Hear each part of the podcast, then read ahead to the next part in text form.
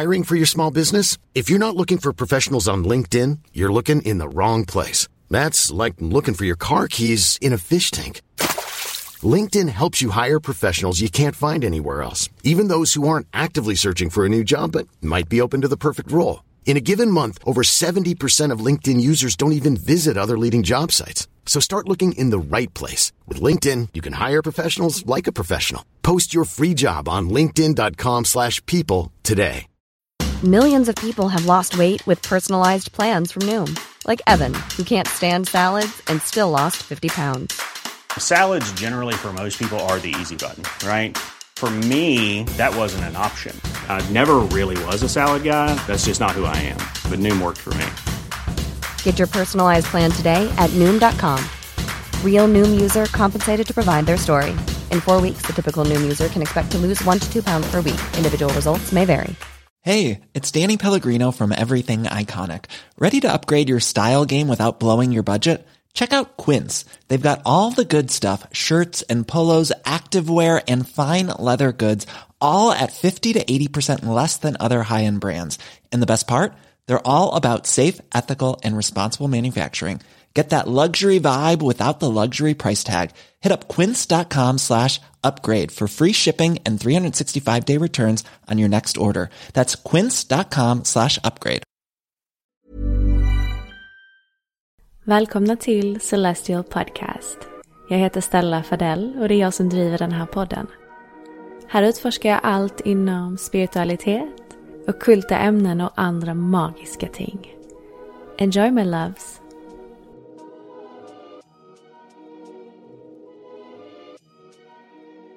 Hej alla magiska varelser och varmt välkomna tillbaka till Celestial Podcast.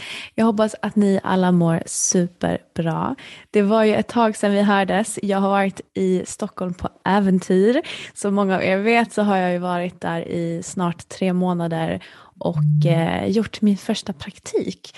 Jag läser till film- och tv-producent och har varit tio veckor på en filminspelning som har varit en av de mest fantastiska upplevelserna i mitt liv faktiskt.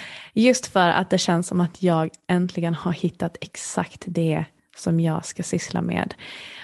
Jag har träffat helt fantastiska människor. Och att få vara en del av att skapa en... Okej, okay, nu ska vi vara ärliga. Det har varit en tv-serie, inte en film. Men it's the same thing. Det är fortfarande samma, samma koncept. Och... Ehm, Ja, jag tänkte jag ska dela med mig lite av hur det går till på en filminspelning och vad jag har fått, vad jag har fått göra, för att det är många av er som har varit nyfikna på det.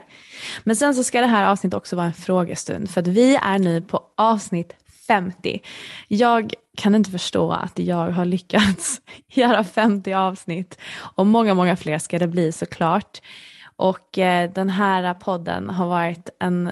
Det har varit en ära för mig att driva den, för att den har utvecklat mig så mycket och den har hjälpt mig liksom sammanlänka med helt underbara människor som har utvecklat mig enormt, som gett mig ett fantastiskt utbyte och mycket olika perspektiv på livet och eh, hjälpt mig reflektera mycket över de funderingarna som jag själv haft kring livet helt enkelt. Men... Eh, Gud, vad är det som har hänt de här senaste månaderna sen vi poddade sist, eller sen jag poddade sist rättare sagt. Mitt senaste avsnitt var ju med fantastiska Carolina som driver minervärs punkt se, och där pratade vi om själsliga relationer, och det var ett extremt uppskattat avsnitt. Faktiskt det avsnittet som har haft allra flest nedladdningar i min podds historia, så det tackar jag enormt för. Eh, och ni verkar vara väldigt intresserade av just själsliga relationer, och det kommer bli lite mer av det idag också, för att ni har ju undrat då om jag har träffat en själsfrände eller till och med min tvillingsjäl. Så det återstår att eh, prata om under det här avsnittet. Men utöver det så har jag liksom, det har ackumulerats en hel del frågor under tiden, eh, under de här senaste månaderna eh, som jag tycker har varit väldigt bra, och som har varit frågor som jag vill dela med mig av liksom via podden. För att där känner jag att jag når ut till er alla på samma gång. Istället för typ på stories på Instagram som bara är uppe i tjugofyra timmar. Så kan, kan jag helt enkelt få dela med mig av eh, svaren på dessa frågor mer djupgående. Eftersom podden håller ju det typen av space helt enkelt. Och... Eh, Jag har ju en liten förlur här med mig som kanske skäller lite då och då. Snow är här bakom mig och hans största uppgift här i livet är ju att vakta vår ytterdörr. Så att han kanske skäller lite då och då, men ni är ju vana vid det. Det är väl inga konstigheter. Men hörni, jag har hunnit fylla trettio. Och jag kan väl säga så här att sen jag fyller trettio så känns det som att jag har börjat leva på riktigt. Dirty, thirty and thriving baby. Det känns så himla bra och jag hade en helt fantastisk födelsedag. Eh, som ni har märkt så har ju podden fått, eh, inte åsidosättas, för att podden är ju alltid en prioritet såklart. Men eh, den har fått komma lite på andra hand just för att jag har fått prioritera min praktik. Och allt annat egentligen som har hänt uppe i Stockholm. Och jag har tillåtit mig själv att verkligen ja, men slänga mig in i det livet som jag hade i Stockholm. För att det har varit enormt utvecklande för min del. Och som sagt, jag känner mig verkligen på nytt född. Det känns som att jag... Ni vet, jag pratar lite om det här. Att hela... Det känns som att hela min värld brann upp förra året. Att allting... som behövde försvinna, behövde komma fram till ytan, eh, gjorde det.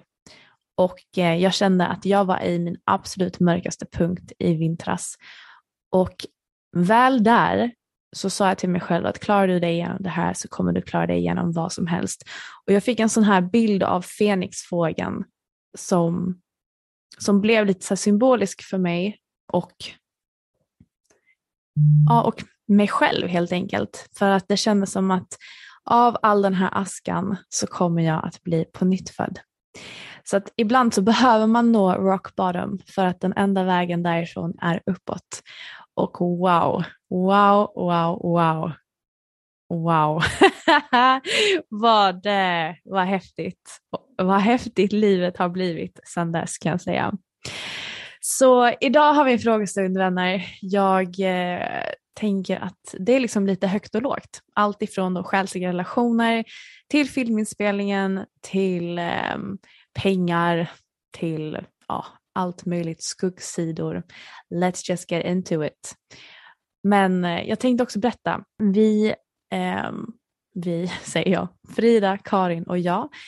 My Soul Sisters, som jag driver Sacred Circle med. Det är ju en cirkel där vi utforskar vår andlighet och vår spiritualitet och allt annat roligt på ett väldigt lekfullt sätt. Och det är egentligen grunden och kärnan i det hela är ju att hitta sin sanning och att våga leva sin sanning. För att vi är alla här för olika anledningar. Och vi måste bryta oss ifrån the matrix som försöker forma oss till att bli kloner av varandra. Och verkligen hitta våra unika, eh, våra unika drag och våra unika livsvägar. Och verkligen hedra det. Och eh, inte vara rädda för att verkligen stå i vår kraft, stå i vår sanning och följa vårt hjärta. Och det har hänt väldigt mycket inom Sacred Circle. Jag menar, vi startade här för lite mer än två månader sedan. Och ni vet att allting kanaliseras på tre dagar. Och det har varit en helt otrolig resa tillsammans med Karin och Frida. Vi har ju stått på Harmoni Expo. Vilket är en av Sveriges största spirituella mässor. Inom, när det kommer till kropp och själ helt enkelt. Så den stod vi på och träffade väldigt coola människor. Fick möta väldigt mörka energier också. Och jag vet att många av er är nyfikna på det. Men jag ska faktiskt bjuda in tjejerna till podden. Där vi kommer berätta mer om eh, vad vi upplevde under den här helgen. När vi stod på Harmoni Expo. För att det är ett helt poddavsnitt för sig själv, kan jag säga. Och där kommer vi även berätta mer om vår nya healingmetod. Som vi faktiskt själva har jobbat fram. Eh, och det har varit väldigt coolt att få... Ja, men... inte jobba fram, för att vi har liksom inte jobbat utan det har växt fram helt enkelt sinsemellan oss och vår kraft. Eh, och jag har verkligen vågat steppa in i, i att vara en healer. Och att heala ser väldigt olika ut för olika människor. Det betyder inte alltid att det är hands-on och det är reiki och det är kapphealing eller vad det kan vara. Utan för oss har det varit viktigt att vi jobbar med vår egna kraft. Så vi kanaliserar ju inte någon annan liksom extern kraft utan vi går in och kopplar ihop vår själskraft tillsammans. Och genom det så händer helt fantastiska saker. Men det kommer jag låta vara där tills Karin och Frida är med i samtalet. Men det ligger väldigt mycket roliga grejer i vår pipeline som också påverkar er som lyssnar på podden. Och det är att vi kommer att hålla i en hel del events framåt nu till våren och sommaren. Och jag vet att det här är extremt efterfrågat. Så jag vill bara plantera det lilla fröet hos er och lämna er med det att vi har väldigt mycket roligt att se fram emot tillsammans. Men ska vi hoppa in i avsnittet eller? Ska vi hoppa in i den här frågestunden? Det tycker jag att vi ska göra. Jag liksom har inte riktigt landat i det här med att sitta och prata själv fortfarande. Det känns konstigt. Det är alltid enklare att ha en dialog istället för en monolog.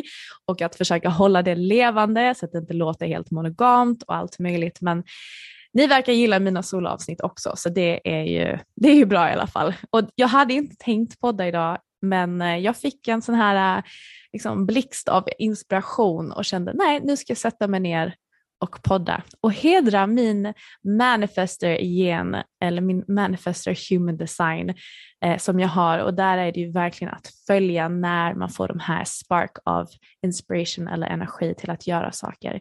Och podden har ju blivit ett, eh, ett resultat av det här. För att jag har ju ingen fast dag i veckan där jag släpper nya avsnitt, utan jag släpper helt enkelt när jag får feeling. För det är väldigt viktigt för mig att, att spela in när jag känner mig inspirerad, så att jag känner att jag kan leverera bra, eh, bra avsnitt till er. Men första frågan då. Vi kan väl hoppa in och börja i den här själsliga relationsändan som vi Eh, vi lämnade sist helt enkelt. Sist vi talade så var det ju med Carolina. Och eh, hon har ju hjälpt mig enormt mycket i att förstå vad en själslig relation är. Bryta ner begreppen mellan själsfrände, tvillingsjäl, karmiska relationer. Och jag hade faktiskt en reading med henne, eller en session med henne, där eh, jag fick ställa mina frågor kring mina relationer. Och det var väldigt, väldigt fascinerande. Men första frågan då är om jag har funnit en själsfrände. Och ja, det har jag.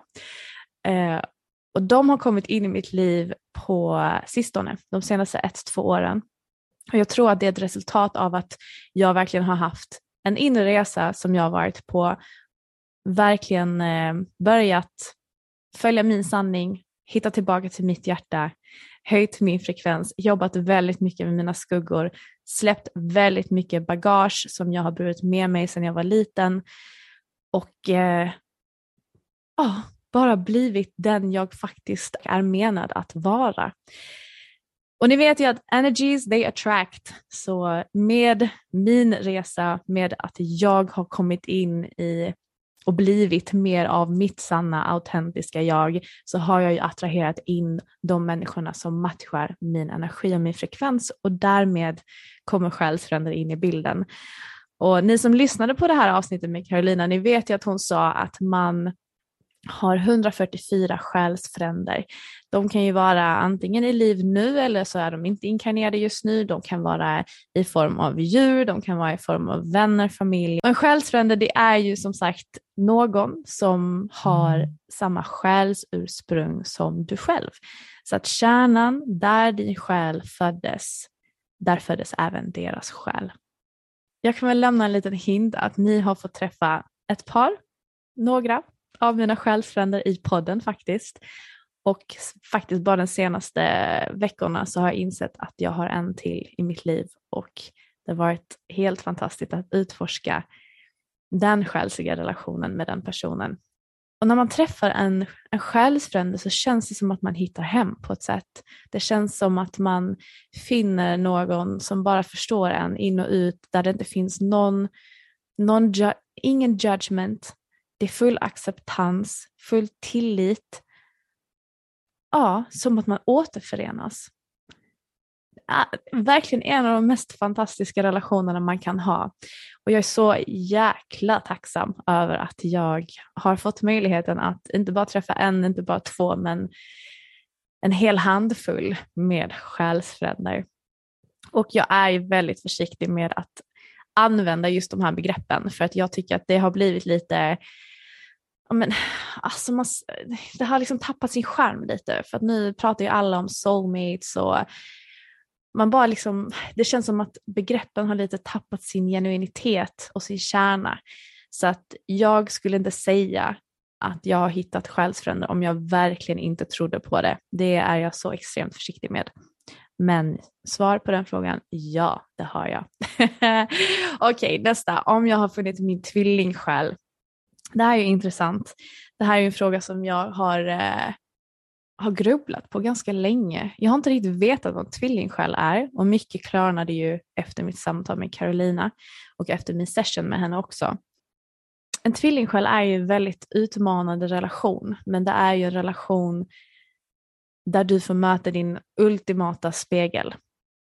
Och en, en tvillingsjäl är ju den andra halvan av din själ. Så det sägs ju att själen delades i två olika delar.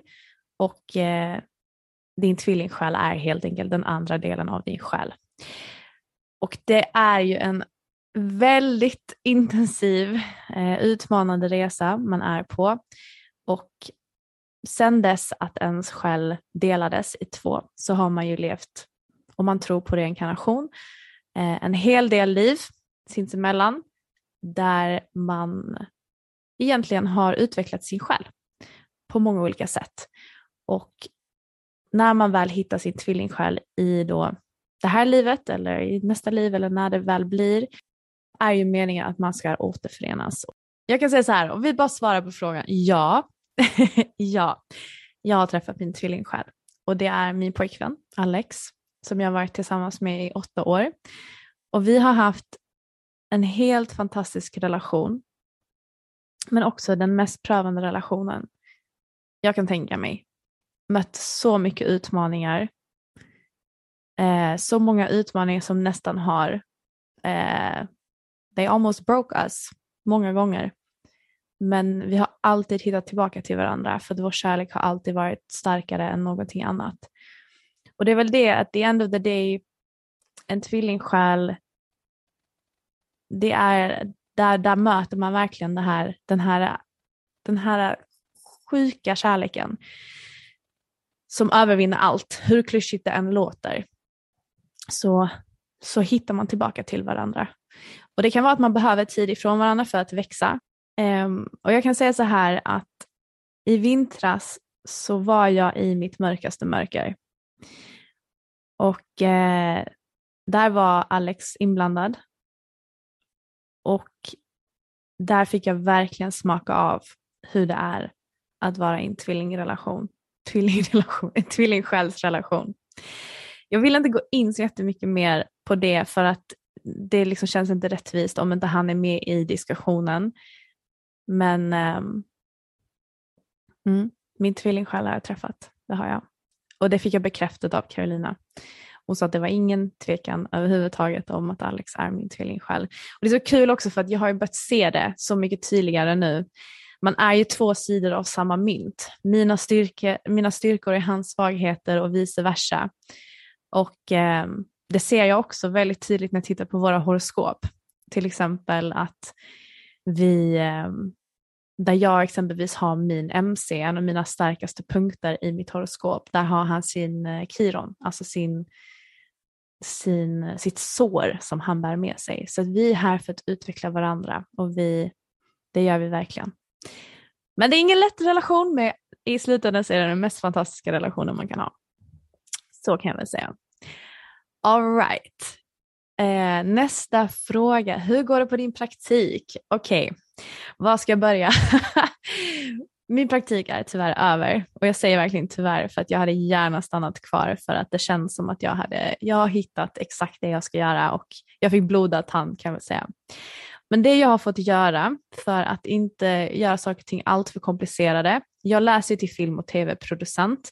Men eftersom jag inte har någon erfarenhet av just film på det sättet så fick jag möjligheten att jobba eh, med scenografiavdelningen. Och scenografiavdelningen, det är ju de som bygger upp alla set. Så att eh, det är de som, till exempel om vi hyr in oss eh, i en lägenhet eller på en plats utomhus, så är det ju de som tar dit all rekvisita, de bygger upp liksom hela miljöerna eh, och gör och gör scenerna helt enkelt rent eh, visuellt. Inom scenografi har jag jobbat eh, med en eh, kille, en helt fantastisk kille som heter Filip, som har rollen som attributör. Och vad en attributör gör, det är egentligen att ha ansvar för rekvisitan under inspelningen. Så det har varit den ultimata platsen för mig att vara som helt ny på det här. För att jag har fått jobba med regissören, med skådespelarna, med eh, ljus och ljud, med kameran. För att vi har ju sett till att all rekvisita som skådespelarna använder sig av och som är med i en scen, eh, att det klaffar helt enkelt i varje tagning. Så att säg att en, en skådis då ska dricka en kopp kaffe eller röka en cigarett, så ser vi till att exempelvis att varje, att varje cigg är lika lång i varje, i varje tagning, så att det blir liksom en klaff, så att det blir ett flöde och ja, men att det flowar helt enkelt mellan, mellan varje tagning. Och det har varit så häftigt att se hur hur, en, hur ett filmteam jobbar. Och det var så, alltså jag hade inte kunnat önska mig en bättre, en bättre praktik, ett, ett bättre filmteam att jobba med. Filip, som sagt, som har varit min absolut närmsta kollega, har blivit... Oh, jag vet inte, jag, vi, alltså gud, jag har så mycket kärlek för den killen. Det är helt otroligt. Jag är så tacksam över att det blev så bra som det blev. Och ni som har följt med under den här processen med min praktik, ni vet ju att det blev lite stressigt för mig där ett tag, för att jag skickade ut ganska många ansökningar. Och vi, vi sökte ju under liksom juletiden och under vintern och sådär. Så att det blev, det blev väldigt utdraget. Och var man inte ute i god tid så var det ju risk då att man inte fick någonting. Alltså folk var ju lediga under julen och sådär. Och jag hade ju liksom sökt en hel del praktikplatser men inte fått napp någonstans, och kände bara att mitt kontrollbehov började ta över. Jag började få panik. Jag började stressa väldigt mycket över att jag inte hade löst det än. Men en dag så bara landade jag i att, vet du vad, jag bara släpper kontrollen nu. Jag bara släpper det och, eh, och skickar in, ut intentionen att det kommer lösa sig. Jag kommer få exakt den praktikplatsen jag vill ha. Och jag hade en inställning om att jag ville praktisera på Netflix, en Netflix-produktion som jag hade sökt typ två månader innan men inte hört någonting. Så jag hade släppt, släppt idén om det. Jag hade sökt till Warner Bros, som är ju, ni vet ju, Warner Brothers. Eh, och sen hade jag sökt då till Filmlands, som är ett av Sveriges största produktionsbolag. Och eh, så fort jag släppte kontrollen, detta pratar jag också om i mitt avsnitt med Karin när vi pratar om feminin och maskulin energi. Men så fort jag släppte kontrollen över det där med att ha en praktikplats, så hör Netflix av sig, Warner Brothers hör av sig och Filmlands hör av sig och erbjuder mig en praktikplats. Och jag bara kände att nej, jag måste vara på Filmlands. Det är där jag känner, även fast det kanske är minst känt om man tänker internationellt. Så var det där jag kände, här, här, här kommer jag. Det är här jag ska vara helt enkelt. Och mycket riktigt, det kunde inte ha blivit bättre. Det kunde verkligen inte ha blivit bättre. Vi håller på att spela in då en serie som sänds på C-more och T V fyra som heter Top Dog. Som är egentligen en krimdramaserie. Och eh, det finns redan en säsong som man kan titta på om man vill det. Men det har varit en otrolig upplevelse, som sagt, för att jag har fått se hur allting går till bakom kameran. Jag ska säga så här, jag hade en ganska romantiserad bild över hur det gick till att, eh, att skapa film. För det var inte speciellt glamoröst alls, utan det är ju tio elva timmars dagar man jobbar. Eh, stå ute i minusgrader, grader, minusgrader i flera, flera timmar. Man jobbar väldigt obekväma tider. Vissa morgnar började vi vid, vid sex. Vissa morgnar, eh, kvällar jobbade vi till noll tre. Och det är väldigt mycket, så här, det är mycket väntande.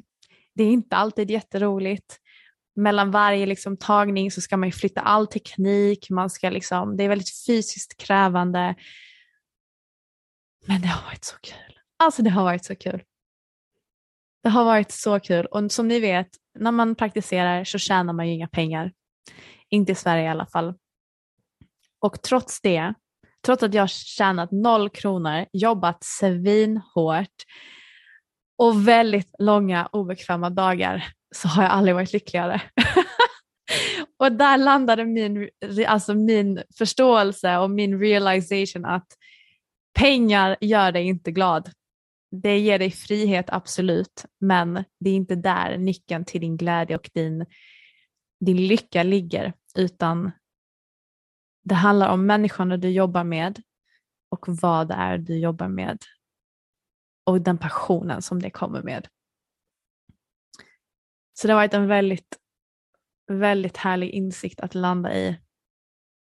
Och jag, jag längtar tills jag får vara tillbaka på inspelning igen. Jag längtar, längtar, längtar, längtar.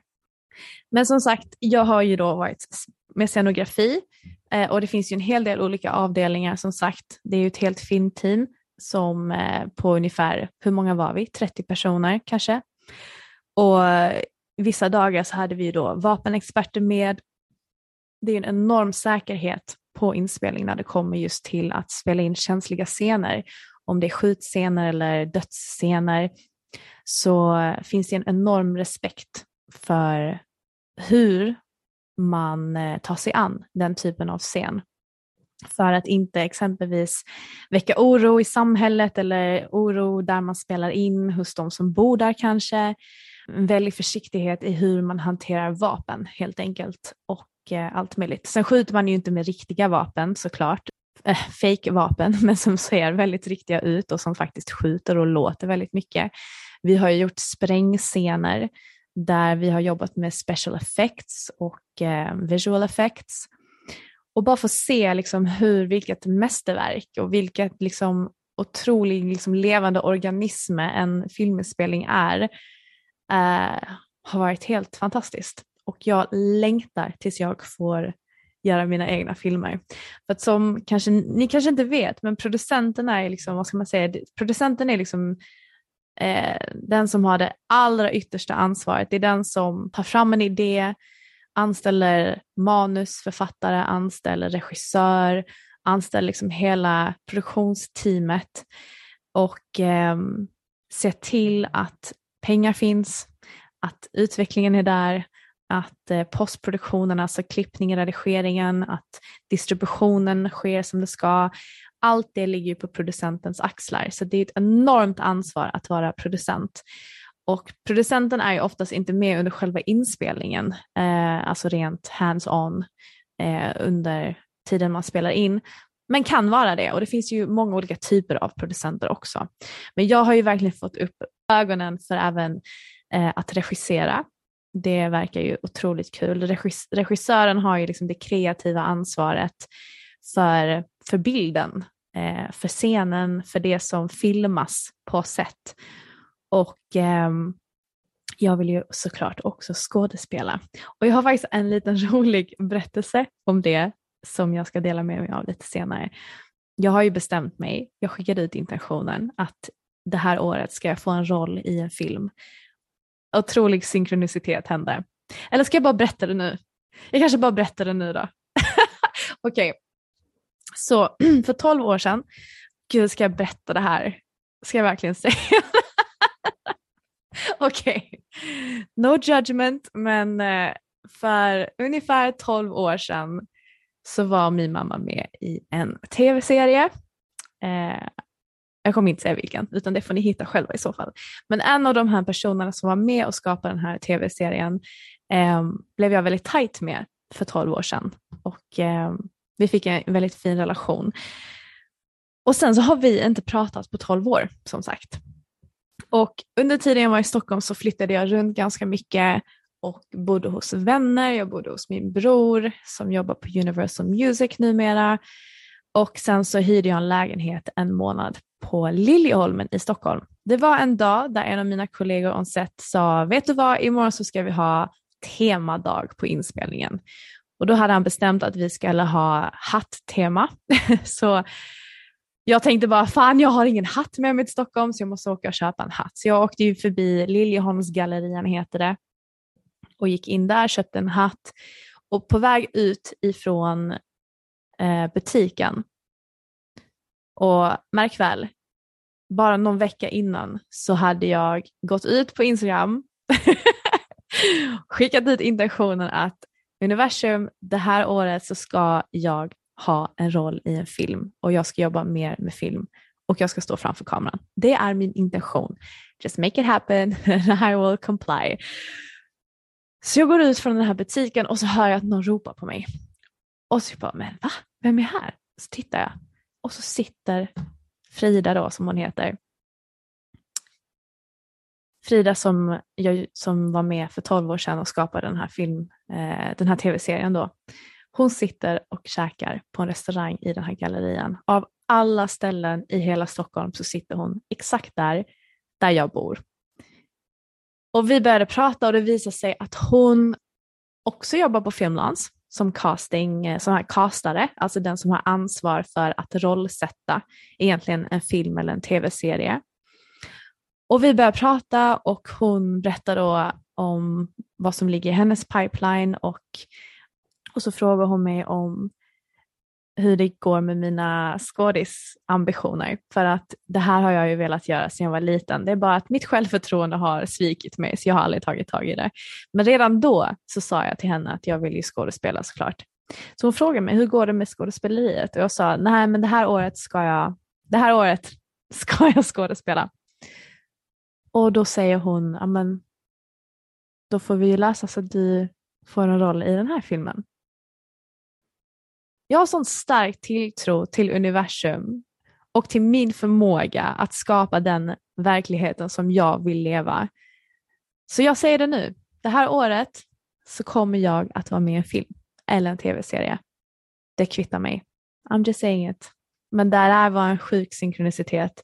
Och det som var ännu sjukare var att hon sitter på samma kontor som jag har varit på. Det är bara att jag har varit ute på inspelning så jag har inte sett henne. Men hon satt, ja, hon satt i en annan ingång. Men i alla fall, vi har varit på samma plats.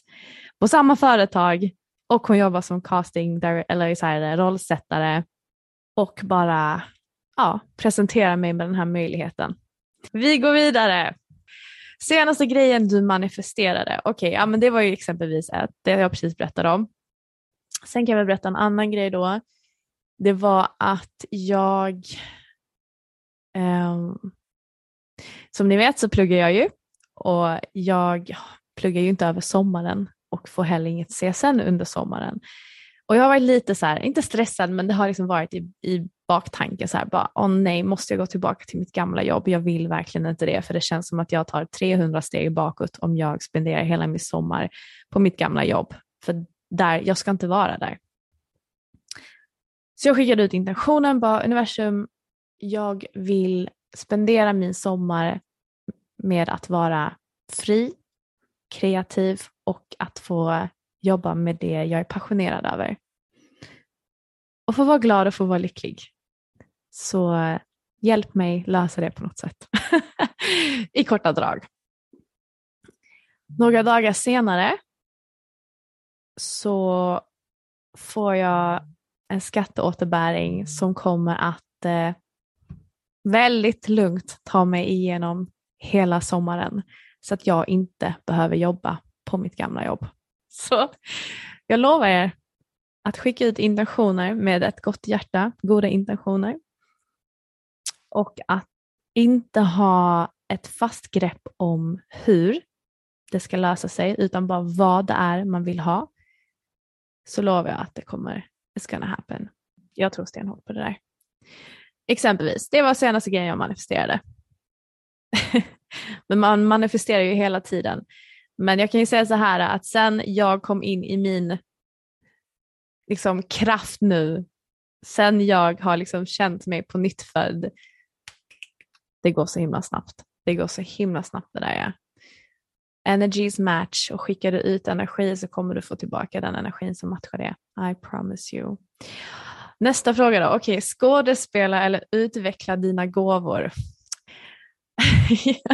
bra, bra fråga. Men jag får nog säga, jag går emot mig själv lite här precis, men jag kommer säga utveckla mina gåvor just för att det kommer göra mest nytta i världen. Sen så tror jag att en av mina gåvor är att jobba med film och hjälpa människor och sprida ett högre medvetande via liksom kreativa forum. precis som film eller tv eller podden exempelvis. Jag kommer helt klart säga utveckla mina gåvor, för det kommer göra mest nytta i världen. Nästa fråga. Har du någon eller har du haft någon läskig spirituell eller andlig upplevelse? En som verkligen skakade om dig? Oj. En som skakade om mig? Nej, det skulle jag nog inte säga. Ingen som har gjort mig så här rädd. Eh, skakat om mig, ja, absolut. För att jag har liksom bara känt så här, oj, vad, vad, vad var det här för någonting? Men eh, nej, inte läskig, det skulle jag inte säga. En som var lite obehaglig, kanske. Mm. Kanske jag kan dela med mig av.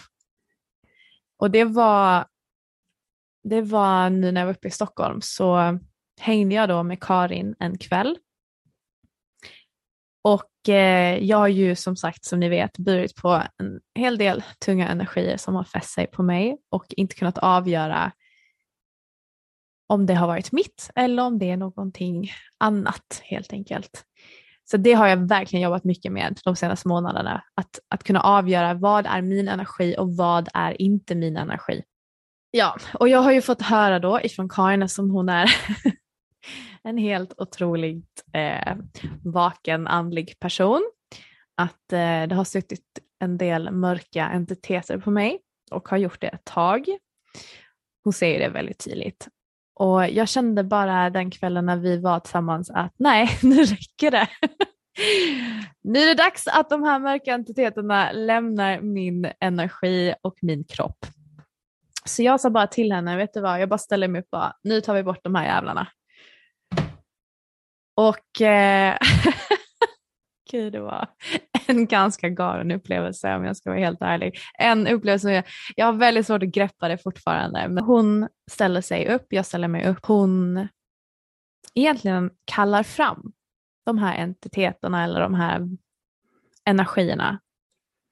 Eh, väldigt fysiskt, för att hon är ju transmedium, vilket innebär att hon beblandar ju sig rent fysiskt med andar. Först och främst var det enormt coolt att se henne jobba på det sättet, för att jävlar vilken kraft den kvinnan har. Herregud. Uff. I alla fall, hon, hon börjar ju såklart alltid att fråga om det är okej att gå in i min energi först och främst. Och det som var intressant, det var ju att eh, när hon försökte steppa in i, i, mig, i mig och min energi, så sa hon att hon möttes av mitt ego direkt som bara wow, wow, wow, stopp och belägg, vad gör du här? Du ska inte in här. Så att hon fick säga till mig, liksom så här, Stella, du måste be ditt ego ta ett steg åt sidan för att jag kommer inte in. Så då fick jag göra det. Och du vet, liksom så här, ni undrar säkert, hur gjorde du det? Egentligen så, jag bara sa till mitt ego rent, ja, med ord, ta ett steg åt sidan och släpp in Karin. För att du har den makten. Du har den kraften att kunna bestämma över det där. Så jag sa bara till mitt ego, okej, okay, ta ett steg åt sidan och jag tillåter Karin att komma in i min energi. Och då direkt så stänger jag ögonen och försöker liksom känna in vad det är som sker. Och hon sa det att just det, när hon var på väg in då, när hon fick säga till mitt ego att ta ett steg åt sidan, så kände jag att när jag öppnade mina ögon att eh, hon hade lutat sig framåt och jag stod så här. Alltså jag stod bakåt lutad. Eh, och det var så kul när jag öppnade ögonen och såg att jag stod liksom bakåt lutad och hon stod framåt lutad. Och jag såg ju inte det här hände som jag hade stängda ögon. Eh, och det var då hon fick be mitt ego att ta ett steg åt sidan. Så då gjorde vi det. Det är så svårt att berätta, att återberätta de här upplevelserna. Det är så svårt att sätta ord på känslor och upplevelser ibland. Men i alla fall, ja, gå in och börja jobba. Och börja framkalla de här energierna som har satt sig på mig.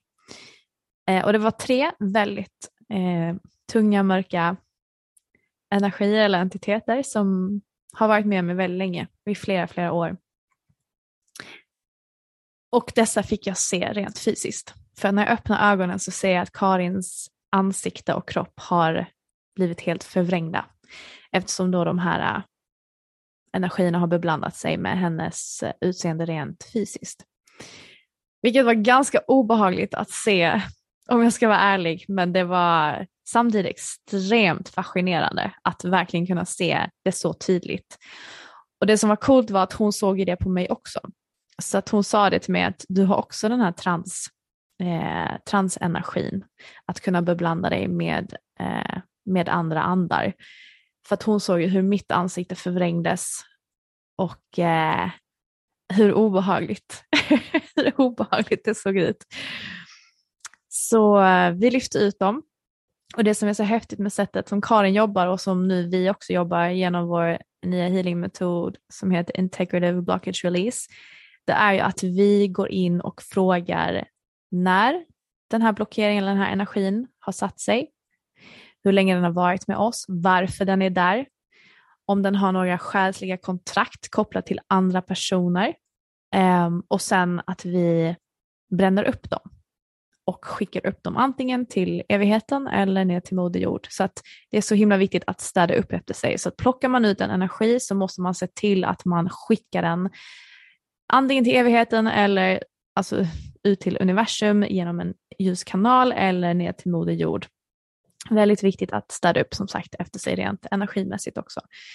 Så eh, det var väldigt eh, freaky.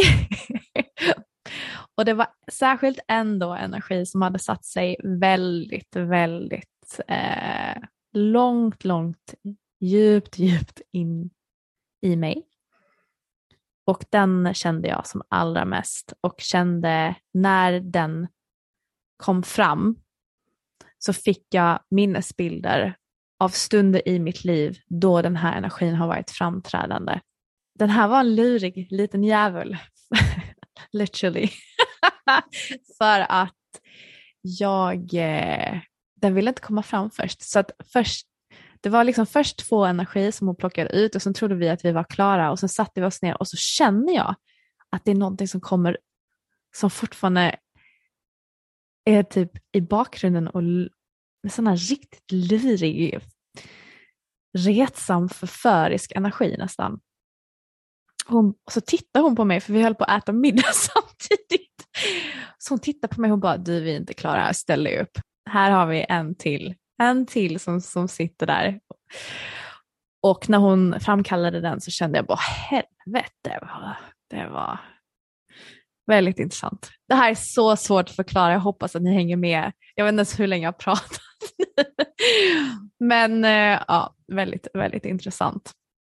Vi kommer gå in mer på detta då när jag bjuder in Frida och Karin i, i ett avsnitt. Så kommer vi nog att prata mer om de här mörkare energierna. Men eh, de är väldigt, väldigt real. Eh, om man kan säga så. All right, vi hoppar in i nästa fråga. Har du varit med om några spökliga andliga upplevelser på sistone? Ja, det har jag. Men eh, vad kan jag berätta? Alltså, jag ska berätta om en, eh, en intressant middag som jag hade med min familj för, förra sommaren, tror jag det var.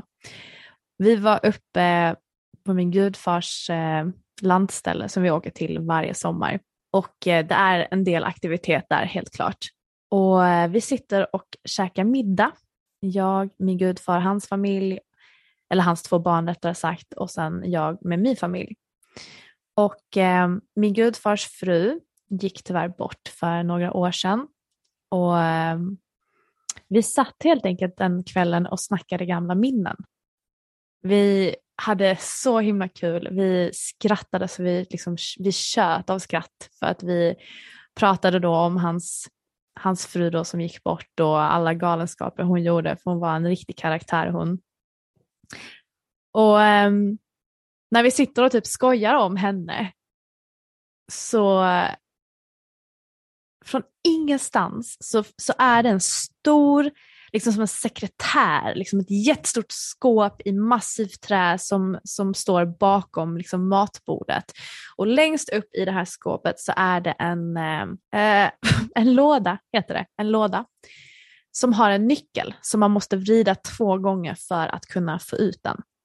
Så när vi sitter och skojar om just henne så boom, flyger den här lådan upp. Och det är ett helt omöjligt om man inte skruvar på nicken två gånger. Och vi alla bara stannar upp och tittar bak, ser att lådan har flugit ut. Alltså den står ut kanske trettio centimeter. Och bara vet att hon är här. Hon är här och skojar med oss.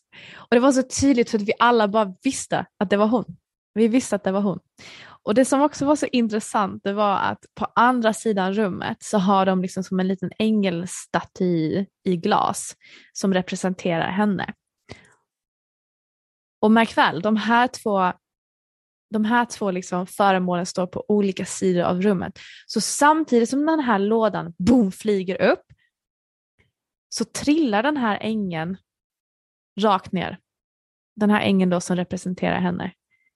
Och vi bara, okej. Okay. Hon är här.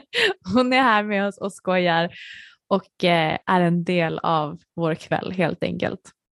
Senare den kvällen så, så fortsätter vi skoja. Vi hade en helt hysterisk middag. Det var helt otroligt kul.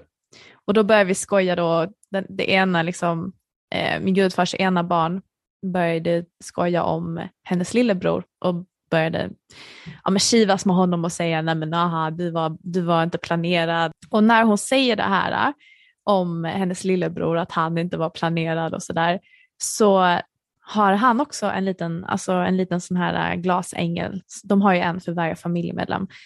Och när hon skojar om honom så boom, trillar hans ängel ner. Precis som att hon Hon var där igen och sa nej, han var inte alls ett misstag.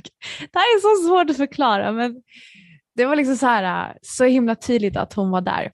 Det var en upplevelse. Det har varit många olika. Jag kan dela kanske i ett annat avsnitt också. Nästa fråga då. Hur är din relation till pengar i och med att du har haft en pappa som varit chef, som har varit hotellchef? Vad tjänade du i ditt förra jobb? Ja, ah, okej, okay, det var de två frågorna. Så hur är min relation till pengar i och med att jag har haft en pappa som varit hotellchef och vad jag tjänar i mitt förra jobb. Jag har verkligen inga problem att prata om pengar. Eh, vi kan väl börja med den, första, den andra frågan då. Vad jag tjänade. Jag tjänade över femtio tusen i mitt förra jobb i månaden. Det var också en manifestation som, som hände. Men ja, jag tjänade jättebra med pengar och jag var höginkomsttagare. Så det var ju trevligt.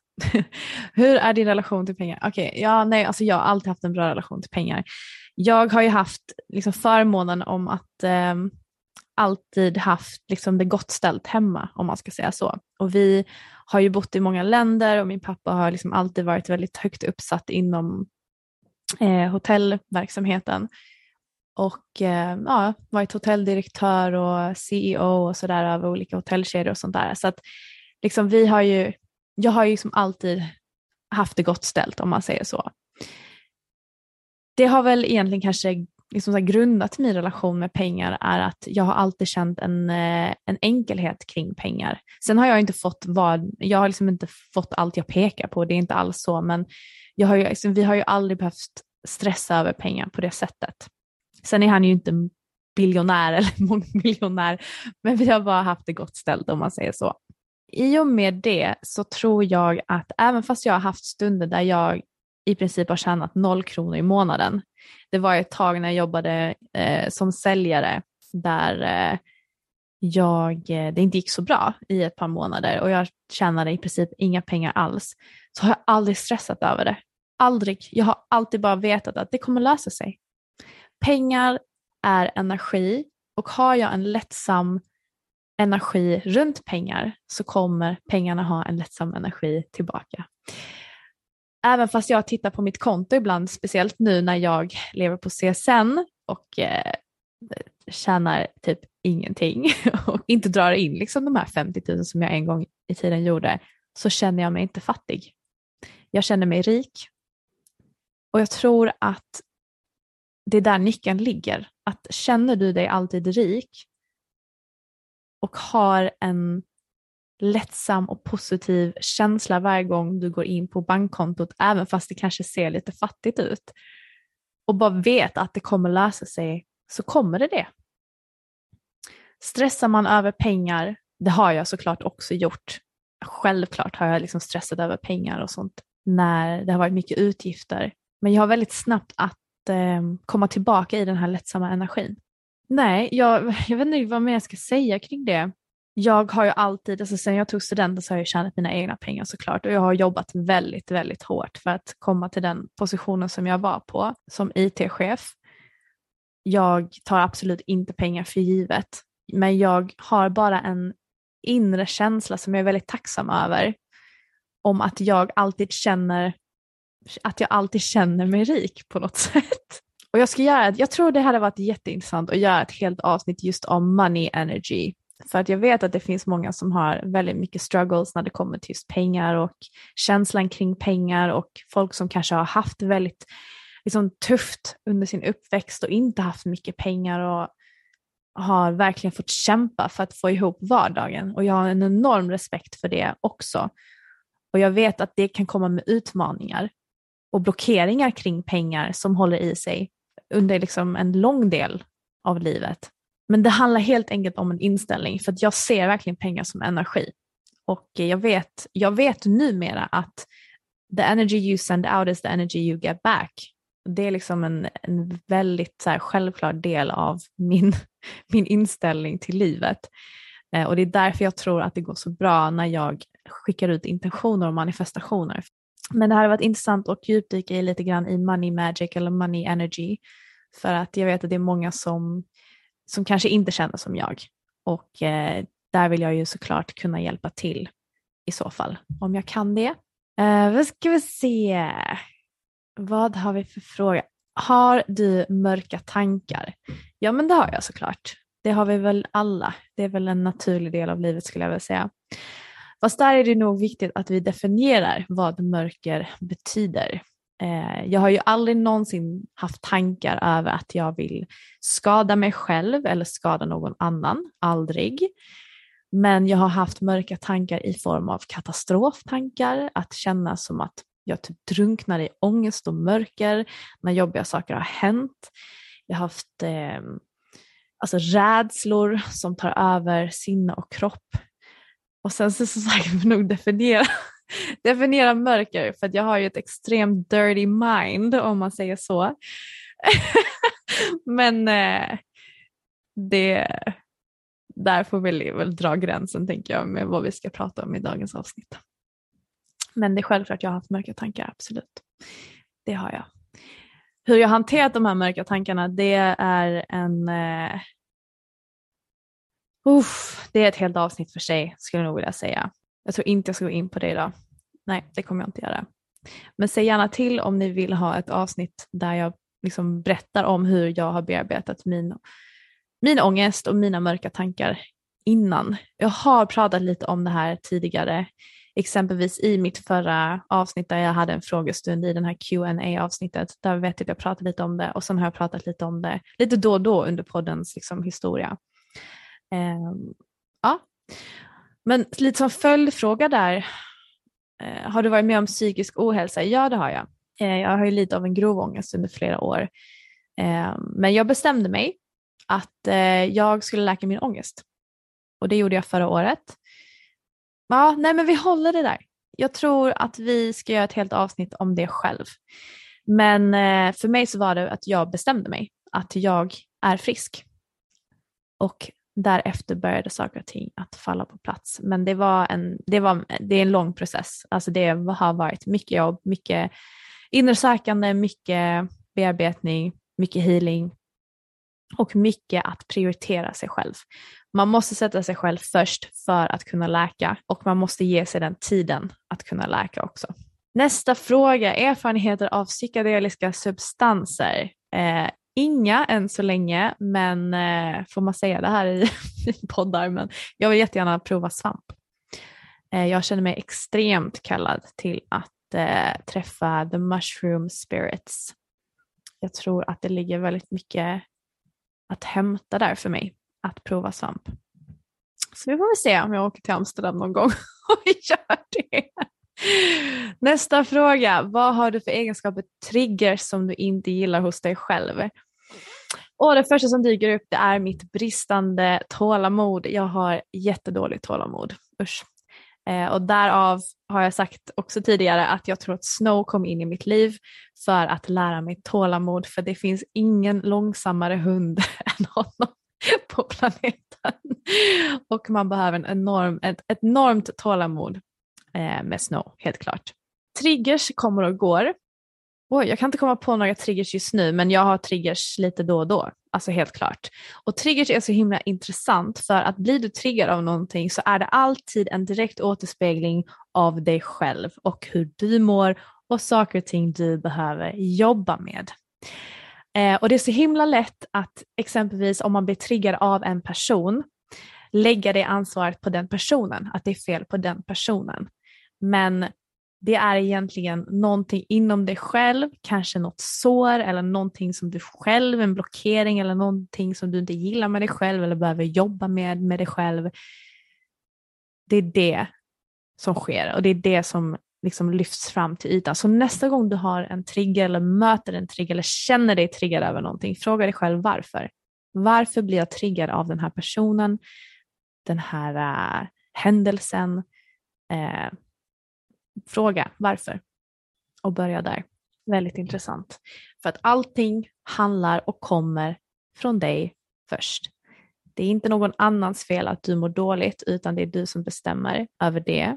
All right. Har du provat tantra? Nej, det har jag inte, men vill väldigt gärna prova. Det ligger på min bucketlist det här året också.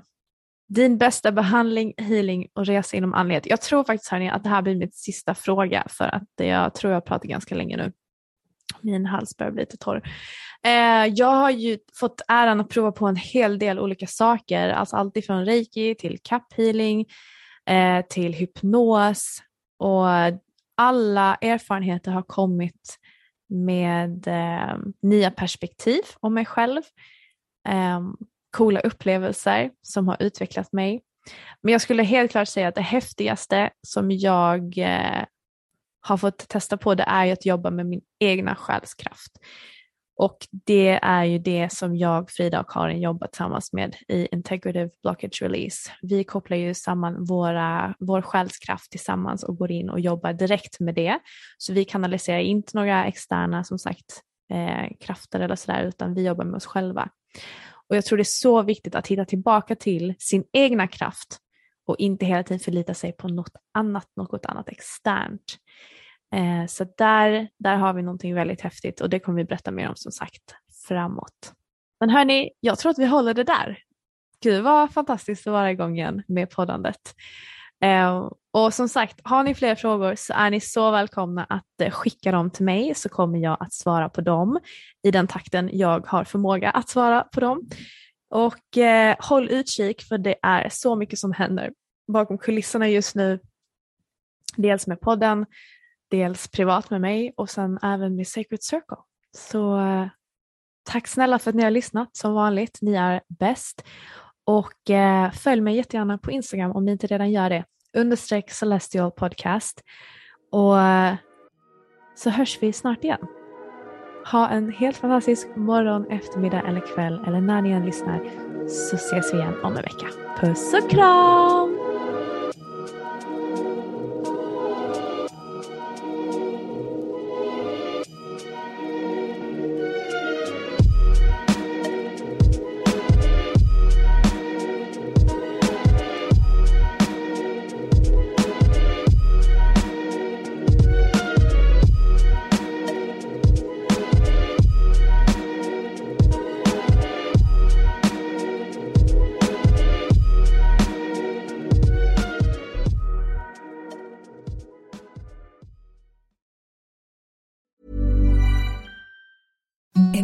The softest sheets you've ever felt. Now imagine them getting even softer over time. That's what you'll feel with Bowl and Branch's organic cotton sheets. In a recent customer survey, ninety-six percent replied that Bowl and Branch sheets get softer with every wash. Start getting your best night's sleep in these sheets that get softer and softer for years to come. Try their sheets with a thirty night guarantee. Plus, get fifteen percent off your first order at bowl and branch dot com. Code BUTTERY. Exclusions apply. See site for details. Hi, I'm Daniel, founder of Pretty Litter. Cats and cat owners deserve better than any old-fashioned litter. That's why I teamed up with scientists and veterinarians to create Pretty Litter. Its innovative crystal formula has superior odor control and weighs up to eighty percent less than clay litter. Pretty Litter even monitors health by changing colors to help detect early signs of potential illness. It's the world's smartest kitty litter. Go to pretty litter dot com and use code ACAST for twenty percent off your first order and a free cat toy. Terms and conditions apply. See site for details. Hey, it's Paige DeSorbo from Giggly Squad. High quality fashion without the price tag. Say hello to Quince. I'm snagging high-end essentials like cozy cashmere sweaters, sleek leather jackets, fine jewelry, and so much more. With Quince being fifty to eighty percent less than similar brands. And they partner with factories that prioritize safe, ethical, and responsible manufacturing. I love that. Luxury quality within reach. Go to quince.com slash style to get free shipping and three sixty-five day returns on your next order. Quince.com slash style.